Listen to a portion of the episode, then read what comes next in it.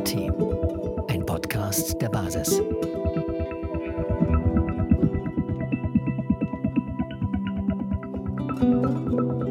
Man sollte wieder mehr Demut und Bescheidenheit bei Abgeordneten erreichen, dass sie einfach Vertreter sind für das Volk und äh, da genau hinhören müssen. Es geht nun mal nicht wirklich anders, als wenn man ein Parlament hat, dass, dass dort Vertreter gewählt werden, aber diese Macht muss in meinen Augen begrenzt werden. Die Macht dann eventuell von, von irgendwelchen Konzernen, die dann ihren Lobbyismus betreiben, das auch, geht auch nicht. Also das sind so Dinge, die, glaube ich, in den letzten 10 bis 20 Jahren überhand genommen haben. Es, gibt, es gab ja einige Parteien in den letzten Jahren, die sehr schnell entstanden sind, was die Piraten, die Grauen Panther und sehr schnell wieder verschwunden sind.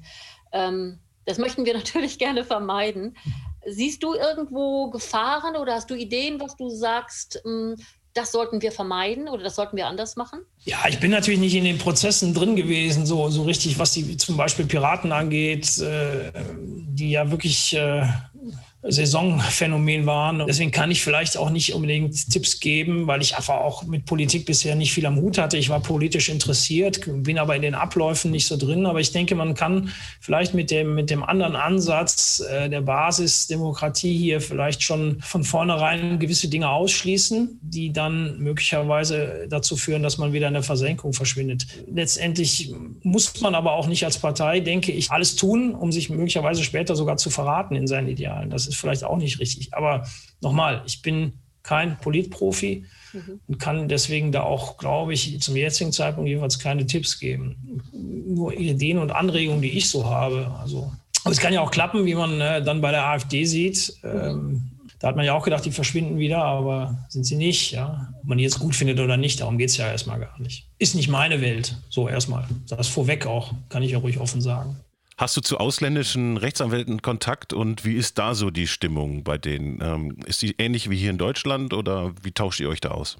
Also es ist noch relativ spärlich, muss ich sagen. Da habe ich Kollegen, die das, die ähm, da mehr äh, Kontakt haben und die mir dann was zutragen. Auffällig in dem Zusammenhang ist, dass äh, von positiven Entwicklungen in diesen Ländern die möglicherweise auch durch Anwälte erreicht werden, wie siehe Österreich, wo dann eben Verfahren gewonnen werden, die durchaus äh, eine Bedeutung haben, dass ähm, von diesen Verfahren oder von diesen Entwicklungen möglicherweise auch auf Demonstrationen oder äh, bei politischen Entscheidungen du hier medial erstmal nichts erfährst.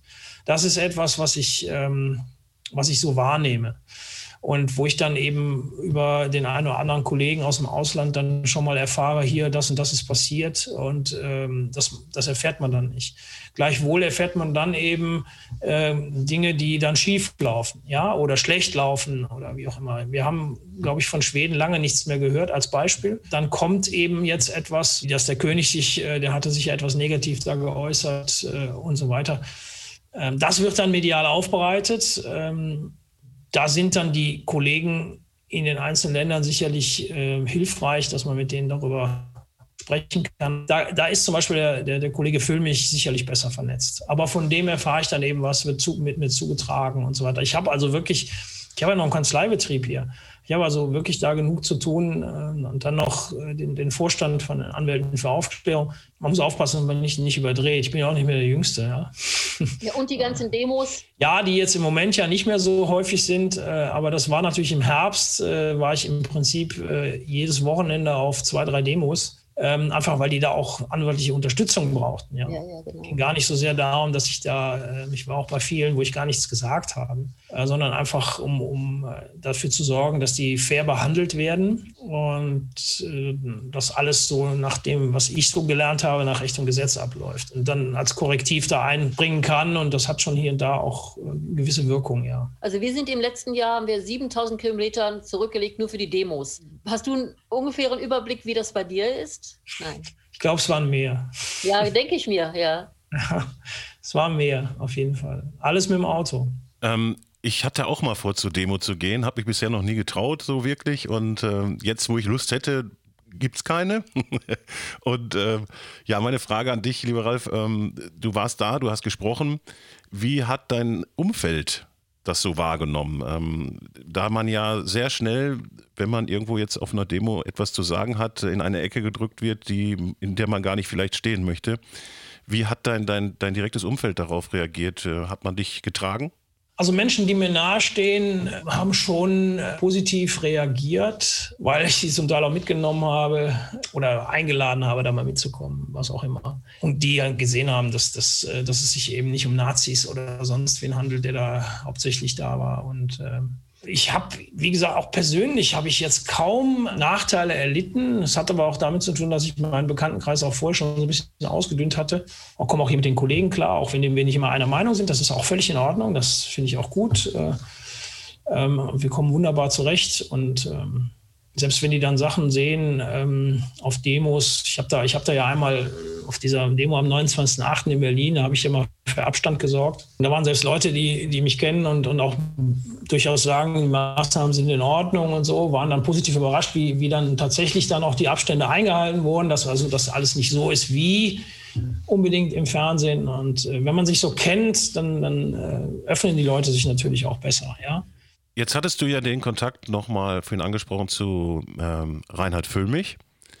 Und ich hatte ein Video von ihm gesehen, in dem er ähm, dieses Urteil vorgelesen hat von Weimar. Und wenn mhm. ich das richtig verstanden habe, jetzt hab, äh, laienhaft und das äh, rüberbringe, steht ja da drin, dass es zu keiner Zeit, zumindest im März, epidemische Lage von nationaler Tragweite äh, gab. Da ich jetzt nicht Rechtswissenschaftler bin, ähm, vielleicht kannst du da ein bisschen Bezug drauf nehmen und uns das erklären. Ich gehe davon aus, du kennst dieses Urteil. Also ich bin ja schon mal gefragt worden, äh, gestern mit Gunnar Kaiser gesprochen darüber, nee, vorgestern war es. Es ist natürlich aus Juristensicht klar, wie man das zu werten hat. Aber für den Laien, sage ich jetzt mal, ohne despektierlich zu sein, ist es natürlich ein, das Urteil schlechthin. Aber es ist eben leider auch nur ein Urteil eines Amtsgerichts, Form eines Einzelrichters. Und da, da sitzen mehrere. Und es kann zum Beispiel sein, dass der Richter daneben ganz anders entscheidet in, in, dem, in einem ähnlich gelagerten Fall. Also das ist, ist eben eine Einzelmeinung eines Richters, der sich so mit den Dingen beschäftigt hat und dann gesagt hat, ich kann auch juristisch das begründen. Das hat er auch getan. Bei uns heißt das im Juristenjargon, ist juristisch vertretbar, weil es dann möglicherweise von der, von der herrschenden Meinung ab abweicht. Und die herrschende Meinung ist natürlich noch eine ganz andere. Ich will jetzt niemanden de demoralisieren oder wie auch immer, aber das Urteil ist eben äh, ein erstinstanzliches Urteil, was ja auch offensichtlich angefochten wird von der ähm, Staatsanwaltschaft, was auch politisch motiviert sein kann, dass man sagt, also die entsprechende Landesregierung oder wer auch immer dahinter steht, will natürlich dieses Urteil nicht so stehen lassen. Es gab ein ähnliches Urteil schon in Dortmund vom Amtsgericht hier. Ähm, da habe ich auch ganz viele Verfahren. Den Richter habe ich leider nicht kennengelernt bisher, kann ja noch kommen. Ich habe da immer noch ein paar Verfahren und äh, das ist ein Hoffnungsschimmer. Das ist ein Hoffnungsschimmer, dass das andere Richter auch lesen. So, das ist erstmal das Gute dabei. Dass andere Richter sich, Gerichte sich damit beschäftigen, dass das auch mal im Mainstream ist. Sich der ein oder andere Kollege oder Kollegin das mal durchlesen und sagt, ja, da ist was dran und, und, und dass dann Umdenken so langsam stattfindet. Das ist das Gute dass der Amtsrichter das so feststellt, dass die epidemische Lage nicht, äh, nicht gab. Äh, das kann er machen, weil es sowieso keine Tatbestandsvoraussetzungen gab zu dem Zeitpunkt, was eine epidemische Lage von nationaler Tragweite ist. Das haben wir von Anfang an kritisiert. Und ähm, dann möge ihm jemand vielleicht in den höheren Instanzen mal erklären, was er unter einer epidemischen Lage von nationaler Tragweite versteht. Ja, also das ist ja gut eigentlich. Da wird dann findet eine Diskussion statt. Das ist also das wirklich Gute an dem Urteil. Aber es ist natürlich nicht wirklich so, dass man jetzt sagt, ich kann mich in Zukunft genau auf dieses Urteil berufen. Das kann man machen als Argumentation, aber es hat jetzt keinen Präzedenzcharakter. So, dass man sagt, also da gibt es das Urteil, das muss jetzt bei mir genauso sein. So läuft das eben nicht. Mal sehen, was daraus kommt. Ich bin gespannt, wie gesagt. Äh, aber es fängt ja schon wieder an, dass äh, dieser Richter da auch geframed wird, weil er mal auch gegen Maskenpflicht geklagt hat und gegen Abstandsgebot und so weiter. Da wird dann gesagt, das ist dann der Querdenker, Richter und, und, und was auch immer. Also es geht jetzt langsam, denke ich, auch in die Richtung. Sie müssen es ja, müssen ja auf ihrer Linie bleiben. Gut, das, ähm, das war ja zu erwarten, dass das kommen würde, wenn das nicht erfreulich ist. Aber du bist ja von Anfang an so dabei und zwar eben wirklich quasi im Kern, weil du in der juristischen Arbeit dabei bist. Gibt es Grund zur Hoffnung oder fühlst du sowas wie eine Entspannung, weil sich einfach jetzt mehr und mehr Richter tja, positionieren oder hm, wie geht dir das da? Boah, das ist eine schwere Frage. Also ich kann nicht unbedingt eine Entspannung äh, erkennen. Eine Entspannung würde für mich bedeuten, dass jetzt äh, dann doch äh, die Kritik äh, an den Maßnahmen und äh, als, als solchen, ich bezeichne mich als Maßnahmenkritiker, ja, dass die Kritik äh, sicherlich, die wird zwar etwas lauter, äh, aber immer nur so an einzelnen Punkten. Dass man aber nicht hinterfragt, ist es vielleicht insgesamt zu viel. Dass man sagt, was läuft schief?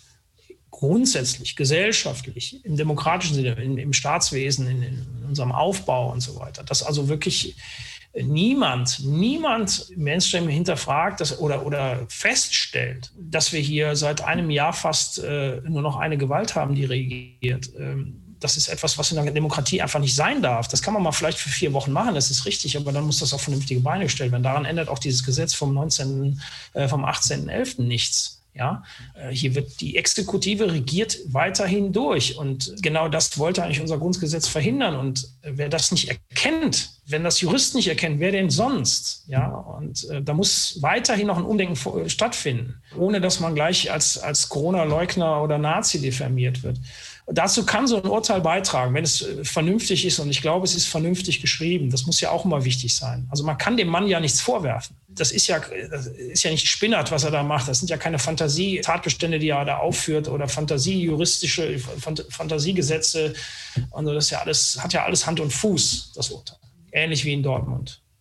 Entspannen tut sich hier im Moment nichts, weil äh, Grundgesetze weiterhin äh, eingeschränkt werden. Und solange das so ist, äh, entspannt sich hier erstmal nichts. Es kann sein, dass der Bogen überspannt wird, dass das dann eben äh, dazu führt, dass Menschen kritisch werden, die bisher noch sagten, na, ist alles okay. Also es ist ja eigentlich pervers zu sagen, hoffentlich wird es noch stärker damit die Leute endlich aufwachen und für ihre Freiheit kämpfen, wie, wie eben schon sagte. Man muss für die Freiheit kämpfen. Das ist natürlich nicht, was man will. Ja. Man will nicht, dass die Leute pleite gehen oder, oder in ihrer Existenz bedroht sind, damit sie aufwachen. Aber, äh, und das will man auch nicht hoffen, eigentlich.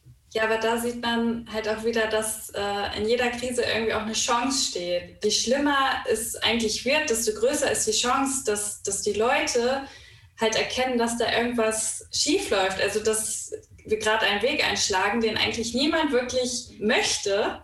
Aber solange wir blind sind, äh, sehen wir das halt nicht. Aber je größer unser Leid wird, desto eher wachen wir dann vielleicht auch irgendwie dann mal auf, ne? notgedrungen. Du hast recht, ja. Also ich glaube das auch, dass in so einer Krise auch eine Chance steckt, so wie häufig in der Geschichte auch. Ich, ich versuche das immer auch ein bisschen historisch zu sehen. Ich glaube, dass wir hier in der größten historischen Situation sind seit dem Zweiten Weltkrieg. Das ist ganz klar. Ja, das, das muss eigentlich auch jeder verstehen. Nur jeder zieht da andere Schlüsse raus. Und die, die spannende Frage wird sein, wie das in 20, 30 Jahren historisch bewertet wird. Die Chance, die ich darin sehe, ist sicherlich, und das macht, ist vielleicht auch für die, für die Partei hier sehr schön, dass man, dass man wieder ein bisschen zurückkehrt und sagt, ähm, hören wir auf die Menschen, was die wollen und äh, ja, ein Stück weit basisdemokratischer agieren. Ja. Aber das habe ich ja eben schon mal gesagt, dass da äh, seit mindestens 15, 20 Jahren, dass das in Berlin definitiv nicht passiert. Also mal in Ansätzen, aber ähm, und das ist sicherlich eine Chance, eine der Chancen, der ganz vielen Chancen, die wir haben. Mhm. Ja. Sehr schön. Wenn ich so darüber nachdenke, wie wir was gestalten können, da sehe ich da so, so, ein Bild vor mir, David gegen Goliath. David hat so die Füße gefesselt und beide Hände auf dem Rücken und Goliath ähm, springt frei rum und hat acht Arme. Ja, meine Frage, wie kann jetzt äh, David äh, die Goliath in irgendeiner Art und Weise da entgegentreten und wo könnte da die Achillesferse sein? Es ist ein schönes Bild. Äh, ist natürlich jetzt nicht unbedingt, wenn man es tatsächlich als gegeben nimmt, äh, vielleicht nicht gerade ermutigend, aber wollen wir versuchen, mal ein bisschen Mut zu machen. Ich habe ja schon eingangs mal gesagt, das Ganze machst du hier nicht mit einem großen Knall und äh, dass du denkst, jetzt mit der Basis kriegst du 50 Prozent, die absolute Mehrheit und so weiter, das ist natürlich alles unrealistisch. Ähm, das wissen wir alle. Und, und man sollte nichts überstürzen. Das sind auch lange Prozesse. Also ich, die Erfahrung zeigt das ja einfach. Du kannst mit so etwas, was wir jetzt hier vorhaben, speziell das auf die Basis bezogen, kannst du das nicht mit einem großen Knall ändern. Äh, du wirst in einen Prozess hineinlaufen oder gehen müssen, der langwierig ist und ähm, davon darf man nicht zu viel in zu wenig Zeit erwarten. Die Leute fragen ja auch immer, ja, was haben die Demonstrationen gebracht? Also hab, wir haben zum Beispiel diese, diese Demonstration da am Bundesverfassungsgericht gemacht. Leute, die ungeduldig sind, die denken ja, haben dann natürlich gesagt, ja, was hat das gebracht? Ja, es hat ganz viel gebracht. Ähm, vor allen Dingen hat das uns Anwälten auch was gebracht, dass wir sagen, wir machen weiter, dass wir neue Anwälte dazu bekommen haben, dass wir wahrgenommen werden. Ähm, und das ist erstmal ein, ein Punkt, ja.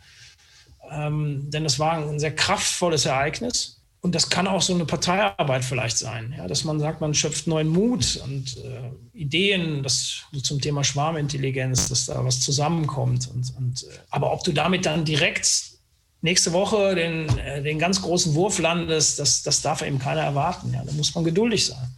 Gesellschaftliche Entwicklungen sind nie von heute auf morgen äh, umgeflogen. Das, außer einer Revolution vielleicht. Aber das hat sich dann auch lange aufgestaut. Also bei mir ist, diese, ist dieser Goliath, also das ist ein Kostüm. Das, das sieht nur groß aus und gefährlich, aber eigentlich, was ist in dem Kostüm? Also nur ein kleines, kleines Männchen, also eigentlich, ne? Jetzt überhaupt nicht furchteinflößend, sieht nur so aus. David ist gefesselt, aber vielleicht denkt er auch eigentlich nur, er ist gefesselt. Also vielleicht sind die Fesseln eigentlich gar nicht da, sie sind nur in seinem Kopf.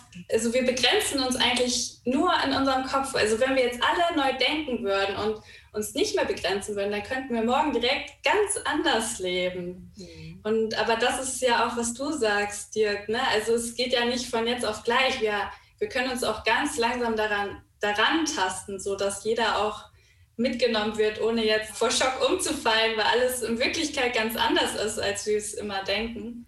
Vielleicht an dieser Stelle fallen mir zwei Filme ein, die wir vielleicht nochmal empfehlen können. Ja, das ist einmal der Zauber von Oz ja, ich weiß nicht, ob ihr den noch kennt, ja, wo am Ende dann äh, Judy Garland auf äh, den Zauber von Ost trifft und er ist hinter so einem Vorhang einfach nur so ein kleines Männchen und alle haben ja eine Riesenangst äh, vor diesem Zauberer gehabt. Und äh, Raute, du hattest es auch erwähnt gerade, der Scheinriese. Ich glaube, das ist von, von Jim Knopf und die Wilde 13, glaube ich, oder so, ne? Genau. Vielleicht sollten wir sowas auch mal wieder empfehlen, damit man einfach mal wieder dann. Also ich fand das to total toll, was du gerade gesagt hast, Alina. Das ja, fand ich auch. Hat mir im Kopf jetzt auch nochmal ein ganz neues Bild zu dem Thema gemacht. Und äh, ja, ich empfehle an dieser Stelle nochmal der Zauber von Oz und der Scheinriese, Jim Knopf. Du bist aber die Psychologin, ne? Das ist, das merkt man dann doch. Ich finde das auch wichtig, dass man das auch psychologisch erklärt, so ein bisschen plastisch auch. Fand ich super jetzt gerade. Also mir geht das wirklich so, dass ich jetzt oft an den Scheinriesen denke im Moment. Mhm. Ähm, das war ja dann so, je näher man ihm kam, desto kleiner wurde der. Desto weniger Angst haben wir vor ihm. Also je mehr wir uns mit ihm beschäftigen, ne, auf die Demos gehen und desto weniger haben, Angst haben wir vor ihm. Also auch die Angst meinetwegen vor der Polizeigewalt. Haben wir das drei, vier Mal erlebt, dass wir unseren Ausweis zeigen mussten, dass wir geschubbt worden sind. Dann hat die Angst ihre Macht verloren. Ja, die, die Angst. Ne? Also ich habe zufällig gestern den Film äh, Jim Knopf gesehen mit dem Scheinriesen. Und ähm, ich, ich habe das auch für mich interpretiert. Der Scheinriese steht eigentlich für die Angst. Je weiter er weg ist, desto diffuser es ist, desto größer erscheint sie uns und so real und so bedrohlich. Und deswegen laufen wir weg und werden nie erfahren. Also ne, deswegen bleibt ja immer die Distanz. Mhm. Wir müssen ja eigentlich stehen bleiben und je näher die Angst kommt, desto mhm. mehr sehen wir, da ist eigentlich gar nichts, wovor wir Angst haben müssen. Und ich glaube, das ist eigentlich so ein, so ein, äh, wie so ein Naturgesetz. Also eigentlich brauchen wir nie Angst haben, weil die Wahrheit eigentlich nie angsteinflößend wirklich okay. ist. Aber die, ähm, aber wir denken das halt und das macht uns Angst und da, deswegen gucken wir nicht hin und deswegen werden wir nie erfahren, dass die Angst eigentlich unbegründet ist. Welche Wege gibt es denn durch die Angst oder was, was kannst du vielleicht empfehlen, wenn man sich jetzt gerade kurz damit beschäftigt, wie man sich äh, der Angst stellen kann? Welche Möglichkeiten hat man? Ja, hingucken. Also das, wovor man Angst hat, da genauer hingucken. So, warum habe ich eigentlich Angst? Stimmt das jetzt, was ich denke? Oft denken wir ja dann auch nur so eindimensional, so wenn das, dann das, aber also einfach den Blick öffnen, okay, es gibt noch unzählige andere Möglichkeiten, äh, wie wir jetzt was bewerten können oder wie wir was machen können. Das hat ja auch viel mit dem Menschenbild zu tun. Also ich bin halt auch gerade dabei zu lernen, dass wir eigentlich alle einen absolut liebevollen Kern haben. Also ich bin halt davon überzeugt, dass die Wahrheit immer nur schön ist deswegen müssen wir uns eigentlich nur trauen, uns der Wahrheit zu öffnen, weil das, was wir dann sehen, ist nur schön. So, aber da gibt es natürlich unterschiedliche Wege. Das ist jetzt für mich ein sehr wohltuender Weg. Und ich merke das auch, wenn ich nur das Schöne in anderen sehe, dann erfahre ich auch nur Schönes. Also da sieht man wieder, dass wir uns eigentlich selbst die Welt erschaffen, an die wir glauben. Einfach Demokratie. Ein Podcast der Basis. Weitere Informationen erhältst du unter www.diebasis-partei.de www.diebasis-partei.de